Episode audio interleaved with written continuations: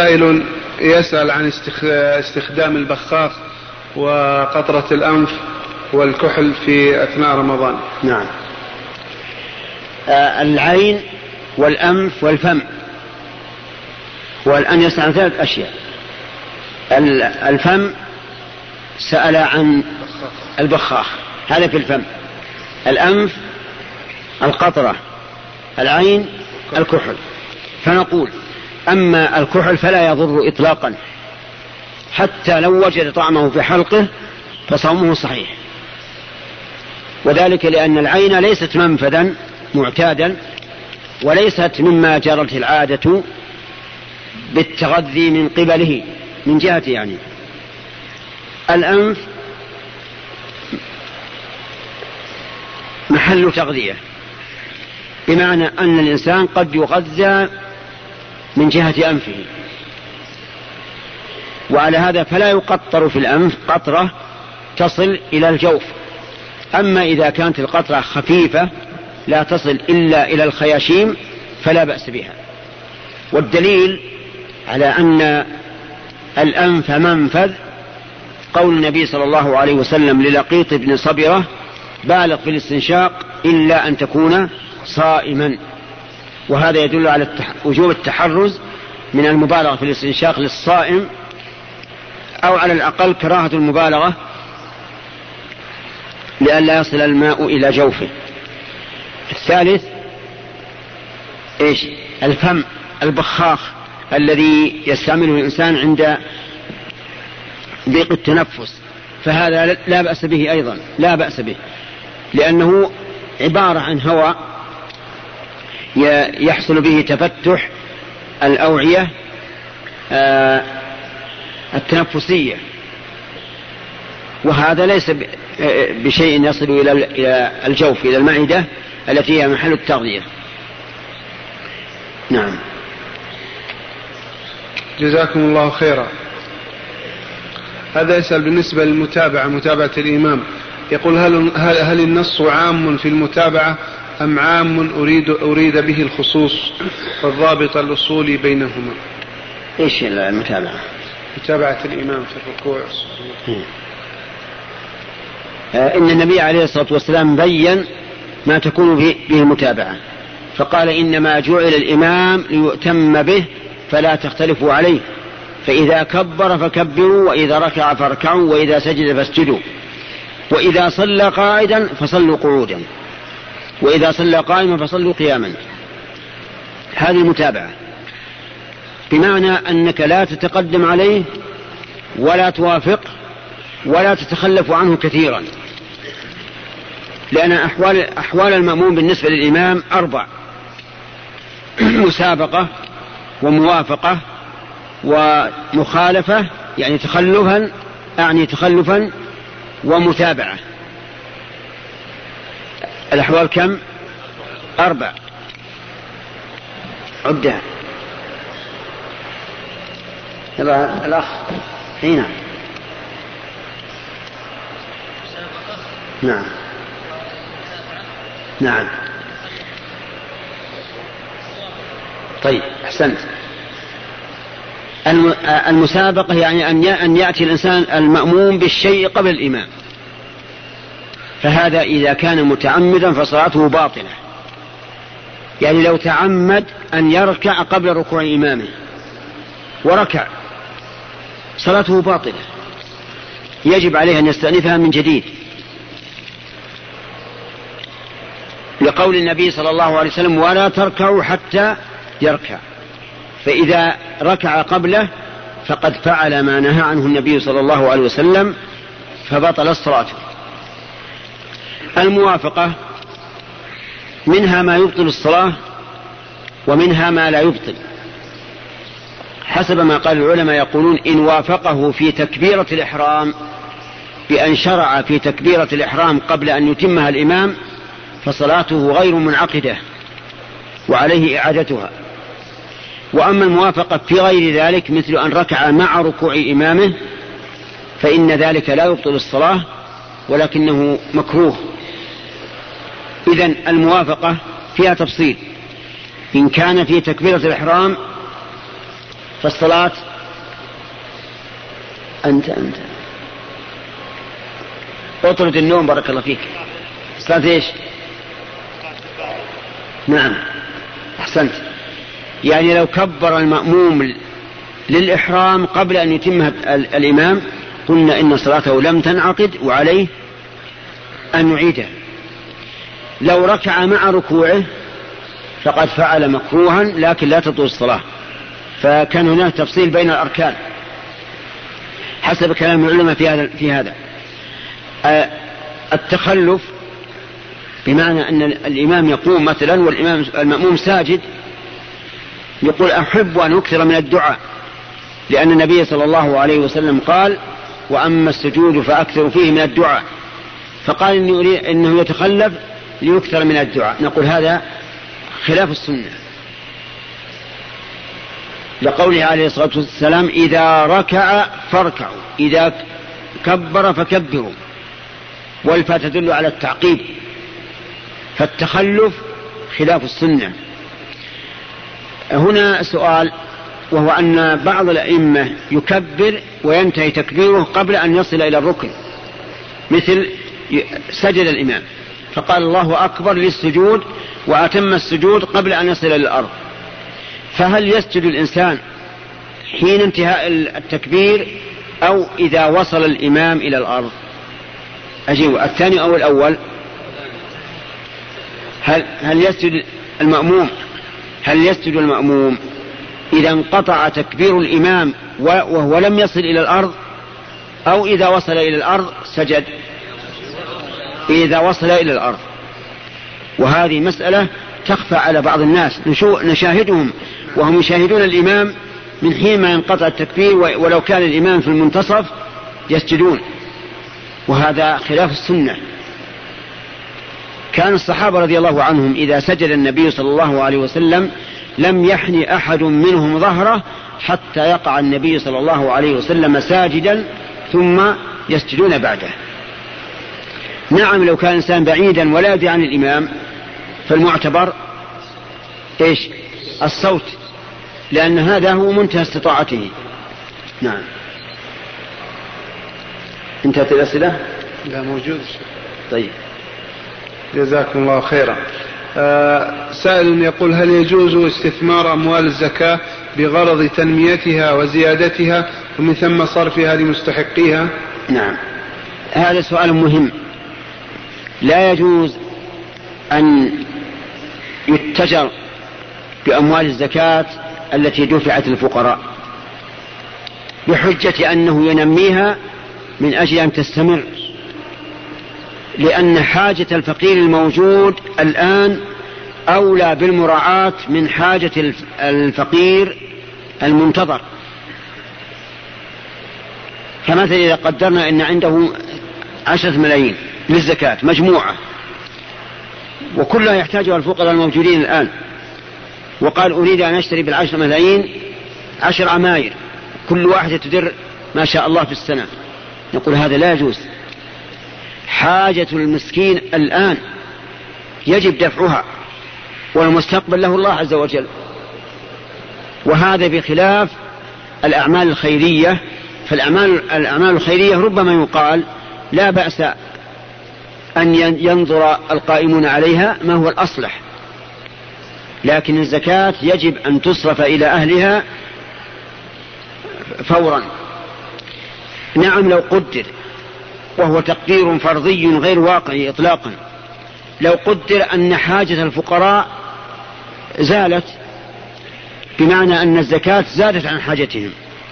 فهنا ربما نقول لا بأس أن ينمي الزائد. لكن قلت لكم إن هذا أمر غير واقعي. لأن المسلمين الآن في بلاد كثيرة محتاجون إلى الزكاة بل مضطرون. يعني لو فرضنا البلد اللي أنت فيه استغنى أهلها. فهناك فقراء في أماكن أخرى محتاجون. نعم. جزاكم الله خيرا. وسائل آخر يسأل عن حكم دفع الزكاة لمن كان متهاونا بأداء الصلاة فقد يتركها أحيانا. أما إذا كان هذا متهاون بالزكاة بالصلاة. إذا دفعت إليه الزكاة لم يصلي. وإن لم تدفع صلى. فاهمين القضية نعم. هذا رجل إن دفعت إليه الزكاة ترك الصلاة. وإن لم تدفع إليه الزكاة صلى. فهل تدفع إليه الزكاة؟ عجيب. لا إله كيف يدفع؟ رجل إذا دفعت إليه الزكاة ترك الصلاة.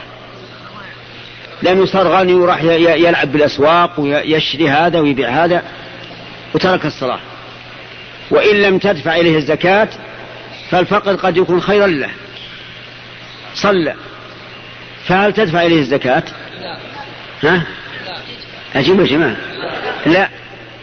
فإذا, ك... فإذا كان دفع الزكاة يستعين به على ترك الصلاة قلنا لا تدفع إليه الزكاة هذا حرام. أما إذا كان دفع الزكاة يشجعه على الصلاة ويقول الحمد لله عندي ما يكفيني فأذهب أصلي ولا حاجة أذهب الأسواق فهذا يعطى أو لا؟ يعطى. بقي قسم ثالث. إذا كان دفع الزكاة لا ينفعه ولا يضره لكنه لا يصلي. نظرنا إن كان لا يصلي أبدا فإنها لا تدفع إليه الزكاة. إذا كان ما يصلي أبدا لا في البيت ولا في المسجد فهذا لا تدفع إليه الزكاة. لماذا؟ لأنه كافر مرتد. هذا لا يجوز أن يبقى على وجه الأرض. بل يستتاب فإن صلى وإلا قتل. كافرا مرتدا. لأن ترك الصلاة كفر بدليل القرآن والسنة وكلام الصحابة والنظر الصحيح. العقل يعني. انتبه يا ولد. الصلاة ما هي هينة. أي فرض فرضه الله على الرسول مباشرة يعني بدون واسطة؟ الصلاة. أي فرض لم يفرضه الله عز وجل إلا والرسول في الملأ الأعلى؟ الصلاة. أي فرض فرضه الله على عباده على وجه كثير كبير. ثم خفف الصلاة. إذا لا شيء يساويها من الأركان إلا شهادة أن لا إله إلا الله وأن محمد رسول الله. فنقول قد دل القرآن والسنة وكلام الصحابة على أن تارك الصلاة كافر كفرا أكبر مخرجا عن الملة. ولا عبرة بمن قال سوى ذلك. لأن المرجع عند النزاع إلى, إلى, ما إلى أي شيء؟ إلى الكتاب والسنة. الدليل من القرآن. قال الله تعالى في المشركين فإن تابوا وأقاموا الصلاة وآتوا الزكاة فإخوانكم في الدين. يعني وإن لم يفعلوا ذلك فليسوا إخوانا لنا في الدين. ولا يمكن أن تنتفي الأخوة الإيمانية مع, مع وجود الإيمان أبدا. حتى لو فعل الإنسان أكبر الكبائر ما عدا الكفر فإنه أخونا. أرأيتم لو اقتتل المسلمون؟ اقتتل شخصان أو أو طائفتان. هل هذا الاقتتال يخرج من الإسلام؟ الدليل قوله تعالى وإن طائفتان من المؤمنين اقتتل. إيش تمد اليسر يا شيخ؟ وإن طائفتان من المؤمنين اقتتلوا فأصلحوا بينهما. إلى قوله إنما المؤمنون إخوة فأصلحوا بين أخويكم. وقال في القاتل عمدا قال في القاتل عمدا فمن عفي له من أخيه وهو المقتول شيء فاتباع بالمعروف. فجعله أخا له مع أن القتل من أكبر الكبائر المتعلقة بحق, المخلوقين. طيب إذا نفي الأخوة الإيمانية في الآية الكريمة في سورة التوبة تدل على أن الكفر في ترك الصلاة كفر. إيش؟ أكبر مخرج عن الملة. لا, لا, لا يمكن أن يكون أقل لنا ولا إذا لم يمكن أن يكون أقل لنا فهو مفارق لنا في الدين. طيب آه، لكن هذا الدليل يا إخواني يرد عليه السؤال. إذا قلت ذلك يلزم من, من هذا أن من لم يزكي فهو كافر أيضا. كفرا مخرجا عن الملة. أليس كذلك؟ ما في أحد يتكلم؟ فإن تابوا وأقاموا الصلاة وآتوا الزكاة فإخوانكم في الدين. كم الأوصاف التي توجب الأخوة؟ التوبة من الشرك. إقام الصلاة إيتاء الزكاة. أنت تقول آه، إن من لم يتب من الشرك فليس أخا لنا وهذا واضح. من لم يقم الصلاة فليس أخا لنا. إذا قل من لم يؤت الزكاة فليس أخا لنا. وإلا حصل تناقض في الاستدلال. نقول نعم الآية تدل على أن من لم يؤت الزكاة فليس أخا لنا في الدين وأنه كافر كفرا مخرجا عن الملة. وقد قال بهذا بعض العلماء وممن قال به الإمام أحمد رحمه الله. فعنه رواية أن تارك الزكاة بخلا وتهاونا كافر كتارك الصلاة. ولكن كما قلنا أولا وكما نقول آآ آآ الآن وكما سنقوله إن شاء الله في المستقبل مرد النزاع إلى إيش؟ إلى الكتاب والسنة. طيب دلت السنة على أن من لم يزكي فليس بكافر. فخرج من الآية. السنة التي دلت هو أن النبي صلى الله عليه وسلم قال فيما رواه أبو هريرة عنه وهو في صحيح مسلم ما من صاحب ذهب ولا فضة لا يؤدي منها حقها وفي رواية زكاتها إلا إذا كان يوم القيامة صفحت له صفائح من نار وأحمي عليه في نار جهنم فيكوى بها جنبه وجبينه وظهره كلما بردت أعيدت في يوم كان مقداره خمسين ألف سنة حتى يقضى بين العباد ثم يرى سبيله إما إلى الجنة وإما إلى النار. فقوله إما إلى الجنة يدل على أنه ليس بكافر. كفرا مخرجا عن الملة.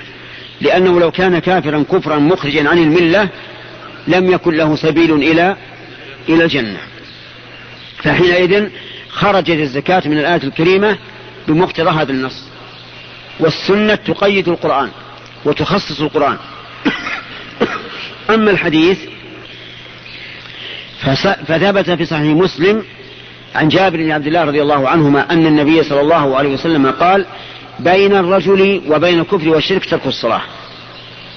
بين الرجل وبين الشرك والكفر ترك الصلاة. والبينية تقتضي البينونة بين الشيئين. وإذا كان كذلك فالكفر الذي في الحديث هو الكفر المخرج عن الملة. طيب. بعض العلماء ناقش في هذا الدليل. وقال من تركها جاحدا لوجوبها. من تركها جاحدا لوجوبها. فنقول من أين لك هذا؟ هل قال الرسول من تركها جاحدا لوجوبها؟ وإذا كان هذا ولو كان هذا مراده لقال فمن جحدها. لئلا يلبس على الأمة.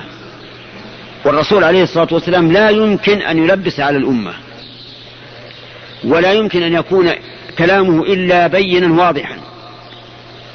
فمن حمل هذا الحديث على أن المراد بذلك تركها جحدا فقد أخرج الحديث عن معناه من وجهين. الوجه الأول أن الرسول قال فمن تركها وهذا قال معناه فمن جحدها وفرق بين الترك والجحد. الشيء الثاني أنه أثبت معنى لا يدل عليه الحديث وترك المعنى الذي يدل عليه الحديث. وهذا تحريف. أن يثبت الإنسان معنى لا يدل عليه النص ويأتي أن نعم. أن يثبت معنى لا يدل عليه النص وينفي المعنى الذي دل عليه النص. هذا تحريف تماما. لكن من كان متأولا فيعذر بتأويله لكن من بان له الأمر فإنه لا يعذر بالمتابعة متابعة المتأول. ثم نقول أيضا ما رأيك يا أخي؟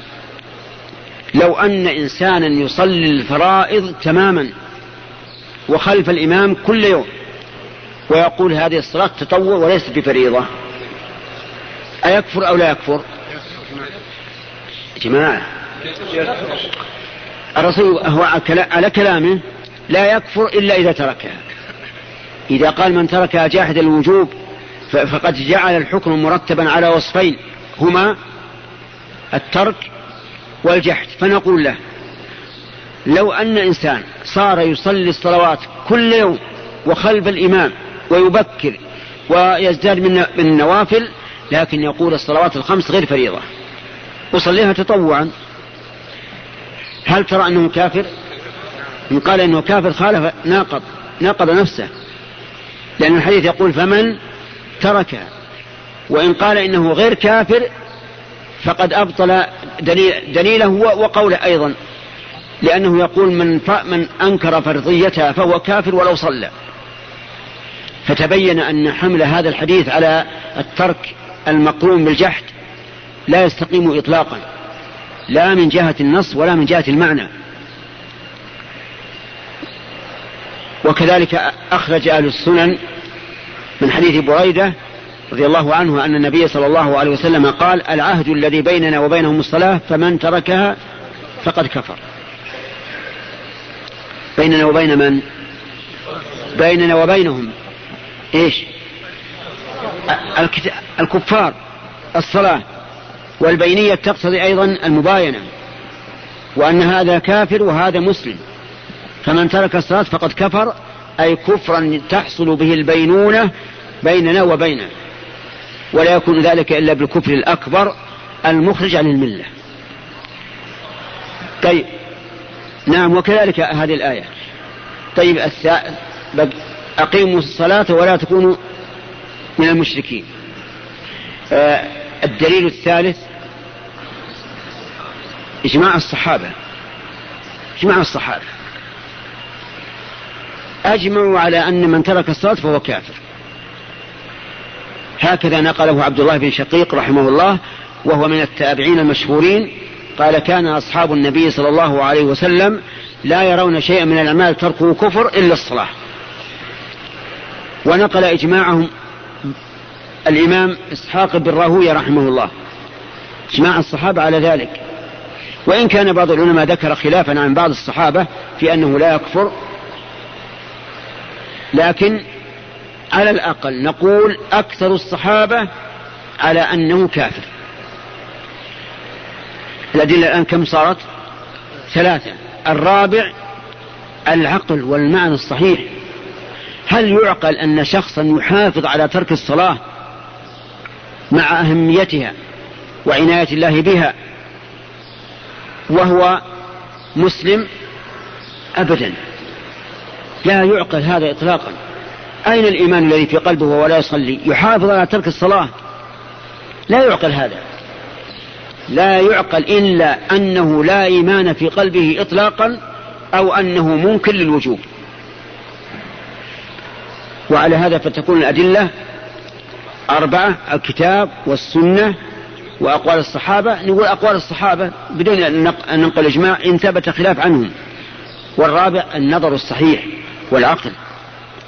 ثم بعد ذلك هل الحكم بالكفر أو بنفي الكفر يرجع إلينا وإلى أذواقنا وإلى استبعادنا أو يرجع إلى الكتاب والسنة إلى الكتاب والسنة فكما أننا لا نحرم شيئا أحله الله ولا نوجب شيئا عفى الله عنه ولا فكذلك أيضا لا يجوز أن ننفي الكفر عن من كفره الله ورسوله ولا أن نثبت الكفر لمن لم يكفره الله ورسوله.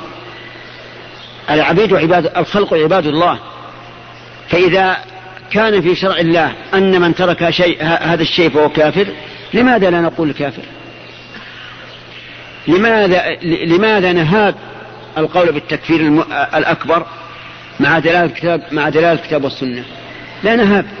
ونحن إذا قلنا أنه كافر فسوف يصلي.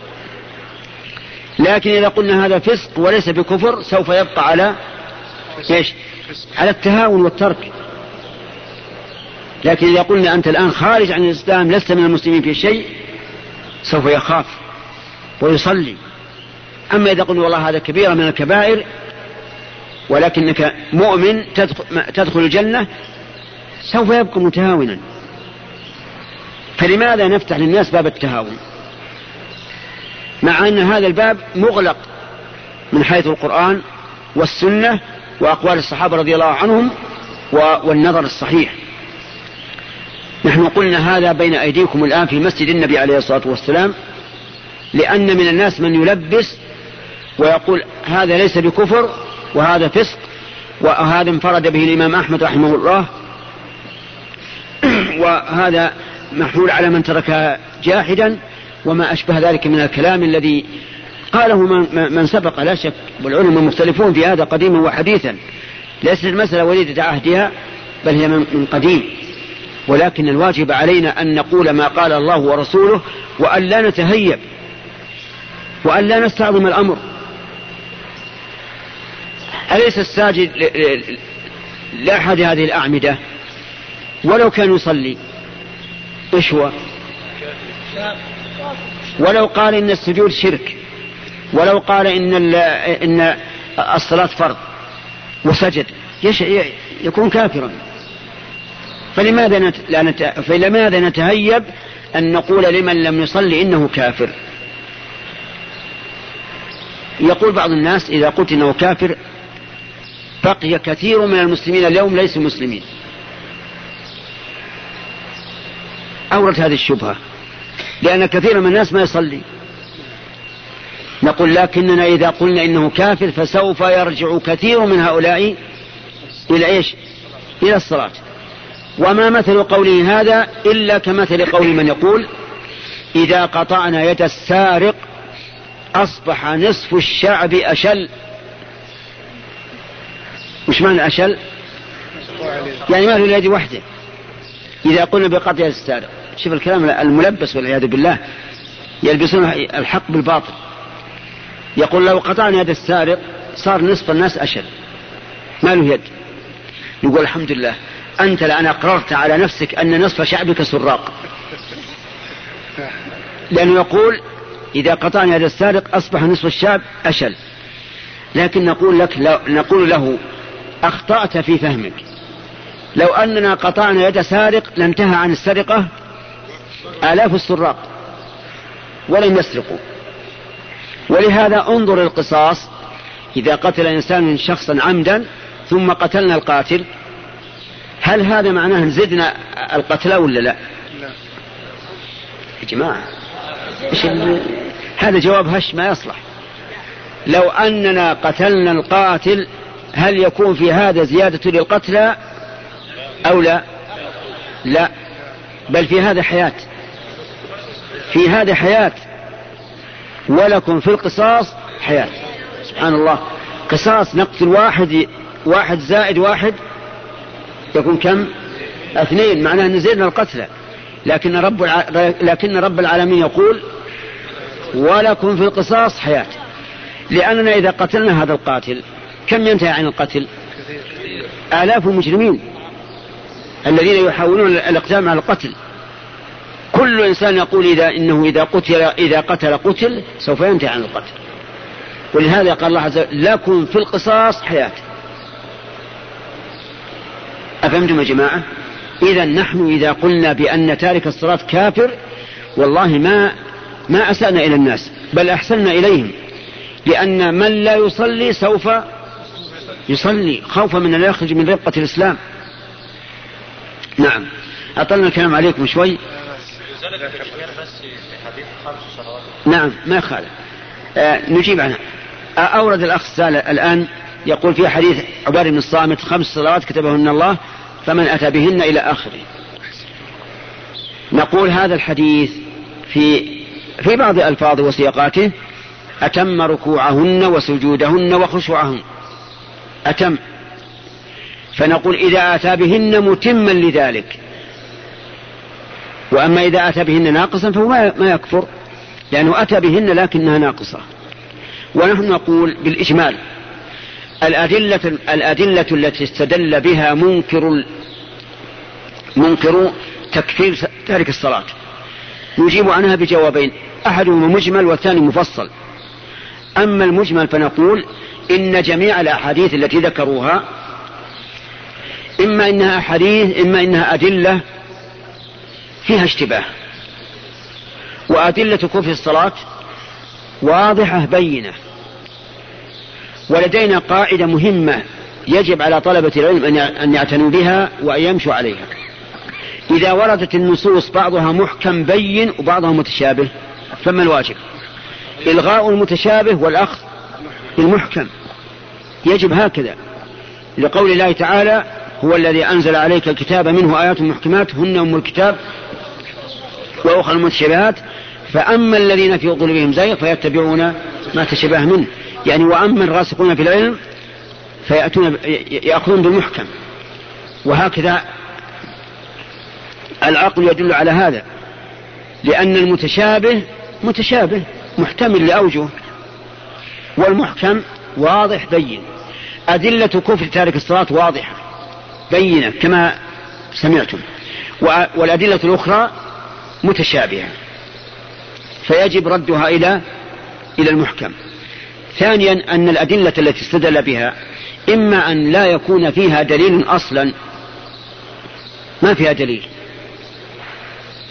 وإما أن يكون أن تكون مقيدة بوصف لا يمكن معه ترك الصلاة. مثل حديث عتبان بن مالك من قال لا إله إلا الله يبتغي بذلك وجه الله حرم الله عليه النار. الحديث هذا مقيد. من قال لا إله إلا الله إيش؟ يبتغي بذلك وجه الله. وأنا أسألكم هل يمكن لإنسان يقول لا إله إلا الله يبتغي بذلك وجه الله أن يدع الصلاة؟ ما يمكن يا أخواني. يجب أن نكون عند الواقع. نقول إذا كنت تبتغي بذلك وجه الله بهذه الكلمة فالصلاة أعظم ما يتوصل بها الإنسان إلى إلى إلى وجه الله. ما يمكن يتركها أو تكون الأدلة التي استدل بها هؤلاء عامة تخصص بأحاديث ترك الصلاة. وتخصيص العام بالخاص هذا أمر متبع عند جميع العلماء. وأنا قد تتبعت هذا. وبينت هذا في رسالة صغيرة اسمها؟ حكم تارك الصلاة. فمن أراد الاستزادة فليرجع إليها. والله تعالى يعلم أننا ما أردنا إلا الإحسان إلى الخلق وعدم التهاون بالصلاة. ما قصدنا أن نخرج الناس من دينهم لا والله. بل نحن أشد الناس تنفيرا من التعجل والتسرع في الحكم بالتكفير. لأن الحكم التكفير معناه نقل الإنسان من دين إلى دين. بل من دين إلى لا شيء. ولا يمكن أن يتسرع الإنسان المؤمن بالحكم على الناس بالكفر بدون أن يكون هناك دليل ثابت واضح. نعم. جزاكم الله خيرا. هذا سائل يسأل عن الحلف آه، بالقرآن. الساعة سبع ونصف وأربع دقائق. والموعد إلى سبع ونصف. الذي ترى آخر سؤال. طيب. نعم. إيش؟ أي لا بأس. أيكم أما الناس فليخفف فإن فيهم الضعيف وذا الحاجة. نعم. يسأل عن حكم الحلف بالقرآن على أنه كلام الله. نعم. الحلف بالقرآن. أولا نقول للحالف بالقرآن. لماذا لا تحلف بالله؟ أو باسم من أسماء واضح. أو بصفة من صفاته واضحة. لماذا لا تحلف؟ ما الذي ألجأك إلى أن تحلف بالقرآن؟ الجواب لا شيء. لأنه يمكن يحلف بالله كما هو الأكثر. الأكثر الحلف بالله بهذا اللفظ. ويحلفون بالله إنهم لمنكم. سيحلفون بالله إذا انقلبتم إليهم وكذلك أيمان الرسول عليه الصلاة والسلام فيها أيمان كثيرة بالله. نعم. أو أو بوصف لا يكون إلا إلا لله وحده مثل الذي نفسي بيده. فالرسول عليه الصلاة والسلام كان يحلف دائما. يقول والذي نفسي بيده. لأن الأنفس بيد من؟ بيد الله. لا يستطيع أحد أن يخرج نفسا من جسدها أبدا إلا الله عز وجل. ولا يستطيع أحد أن ينفخ روحا في جسد إلا إلا الله عز وجل. طيب كان يحلف بهذا الوصف الذي لا يكون إلا لله. وكذلك كان يحلف كثيرا بمقلب القلوب. لما قال عليه الصلاة والسلام إنه ما من قلب من قلوب ابن آدم إلا بين أصبعين من أصابع الرحمن يقلبه أو يصرفه كيف يشاء. هنا مقلب القلوب وصف خاص بالله. لا أحد يستطيع أن يقلب القلوب إلا الله عز وجل. صحيح أنه قد يكون هناك سبب يتصل الإنسان بجليس سوء فيصرف قلبه أو بجليس خير فيصرف قلبه لكن هذا سبب. وكم من إنسان كان أبواه كافرين وهو إيش؟ مؤمن أو أبوه مؤمن وهو كافر. ولم يؤثر عليه القلوب الله المهم أنه ينبغي للإنسان أن يحلف بأشياء واضحة. أما الحلف بالقرآن فلا بأس به لأن القرآن كلام الله عز وجل. وكلام الله تعالى من صفاته والحلف بصفات الله جائز. فعلى هذا إذا قال والقرآن العظيم ما فعلت كذا فهو إيش؟ جائز. ولا بأس. طيب إذا حلف بآيات الله ما هو بالقرآن جائز؟ خطأ. خطأ. وإن قلت غير جائز فهو خطأ. إذا إن قلت جائز خطأ وإن قلت غير جائز خطأ. في التفصيل. نقول ماذا تريد بالآيات؟ إن أراد بها القرآن فهو جائز. إن أراد بها المخلوقات فهذا غير جائز. لأن المخلوقات من آيات الله ومن آياته الليل والنهار والشمس والقمر. لكن إذا أراد القرآن فهذا جائز. إذا تجنب الحلف بآيات الله أحسن. أحسن لأن يوهم أنه أراد إيش؟ المخلوقات. والله أعلم. نعم. المصحف إذا أراد به الأوراق, هذا ما يجوز لأن هذا مخلوق. نعم. نعم. أكثر من سائل يا شيخ يسألون عن حكم جمع قصر صلاة العصر مع صلاة الجمعة. جمع قصر قصر صح العبارة صح العبارة قصر أيضا خطأ. جمع قصر أهون من من قصر. جمع نعم. صلاة العصر مع صلاة الجمعة. تمام. جمع صلاة العصر إلى الجمعة لا يجوز. ليش؟ لأن السنة إنما وردت في الجمع بين الظهر والعصر. وصلاة الجمعة ليست ظهرا بالاتفاق. وتخالف الظهر في أكثر من عشرين مسألة. تخالفها.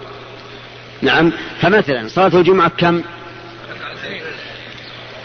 والظهر صلاة الجمعة يشهر فيها بالقراءة. والظهر؟ لا. صلاة الجمعة لابد أن يجتمع الناس في مكان واحد. وصلاة الظهر كل قوم في أحيائهم. صلاة الجمعة لا بد أن يغتسل الإنسان لها. يجب على كل من أراد أن يحضر الجمعة أن يغتسل وجوبا. والظهر لا يجب. بل لو اغتسل للظهر لقلنا مبتدئ أليس كذلك؟ طيب صلاة الظهر ليس لها خطبة. صلاة الجمعة لها خطبة. صلاة الجمعة يدخل وقتها قبل الزوال وصلاة الظهر لا يدخل إلا بعد الزوال. صلاة الجمعة لا بد أن تكون في الوقت وصلاة الظهر إذا فاتت الإنسان بنوم أو نسيان صلىها بعد ذلك لكن الجمعة ما تكون إلا في الوقت. صلاة الظهر إذا فاتت الإنسان قضاها وصلاة الجمعة إيش؟ لا يقضيها. إذا فاته صلى ظهرا. صلاة الجمعة لا بد لها من عدد معين.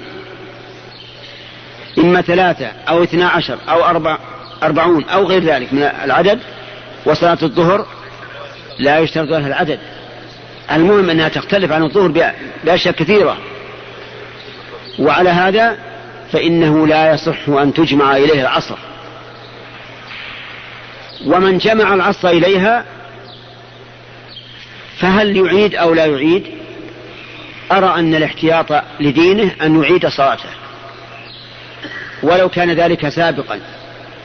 يعيد صلاته إن كان مقيما كالذين جمعوا العصر إلى الجمعة في أيام المطر فإنه يصلي يعيدها أربعا وإن كان مسافرا فإنه يعيدها ركعتين. لأنه يوجد بعض المسافرين مثلا يصلي في مكة الجمعة وهو يريد أن يسافر فيصلي معها العصر.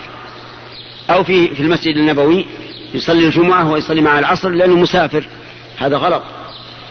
يقول إذا صلي الجمعة وصلي العصر إذا دخل وقتها. في في, مكا في مسيرك وهذه مسألة يعني يجب الرجوع في هذا إلى العلماء. ما هو الواحد على كيفه. يقيس على كيفه ويصلي على كيفه. يجب يرجع للعلماء وينظر إلى النصوص. ومدلولاتها. ونقتصر على هذا؟ نقتصر على هذا لأن في الناس